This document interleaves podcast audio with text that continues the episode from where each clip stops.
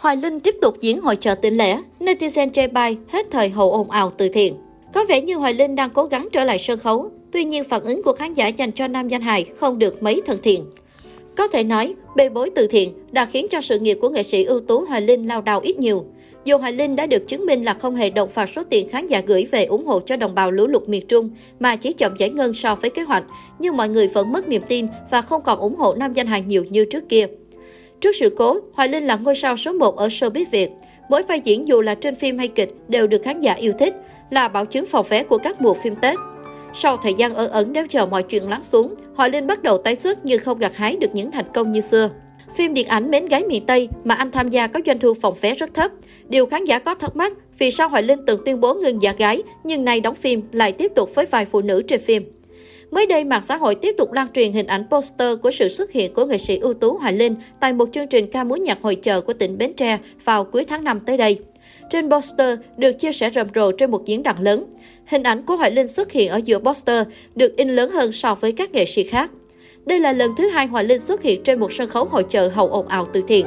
Chính điều này đã khiến netizen không khỏi thắc mắc, đặt nhiều câu hỏi xoay quanh việc nam danh hài quay trở lại nghệ thuật bằng sân khấu hội chợ.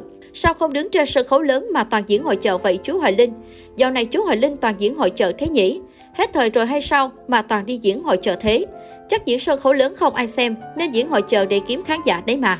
Tuy nhiên nhiều bình luận cùng tỏ ra bên vực Hoài Linh và cho rằng việc diễn hội chợ cũng là điều bình thường. Nhiều nghệ sĩ tên tuổi lớn trong làng giải trí cũng thường xuyên xuất hiện trên các sân khấu hội chợ. Mình thấy diễn hội chợ bình thường mà. Đà Vĩnh Hưng, Trấn Thành hay Trường Giang lúc trước cũng hay xuất hiện trên các sân khấu hội chợ tỉnh lẻ đấy thôi. Sân khấu hội chợ tỉnh lẻ hay sự kiện lớn cũng như nhau, cũng đều cống hiến cho khán giả đấy thôi. Trước đó không lâu, hậu ồn ào từ thiện 14 tỷ đồng hồi giữa năm 2021, Hoài Linh đã dần quay trở lại sân khấu nghệ thuật. Nhiều cư dân mạng bất ngờ khi thấy nghệ sĩ ưu tú Hoài Linh xuất hiện ở một sân khấu hội chợ tại Tiền Giang, diễn hài kịch cùng với vợ chồng diễn viên đàn em Lâm Vĩ Dạ, Hứa Minh Đạt.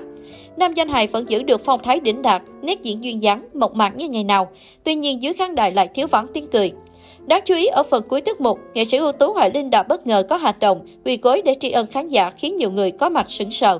Theo đó, Hoài Linh đã quỳ xuống sân khấu để ký tặng một khán giả lên xin chữ ký.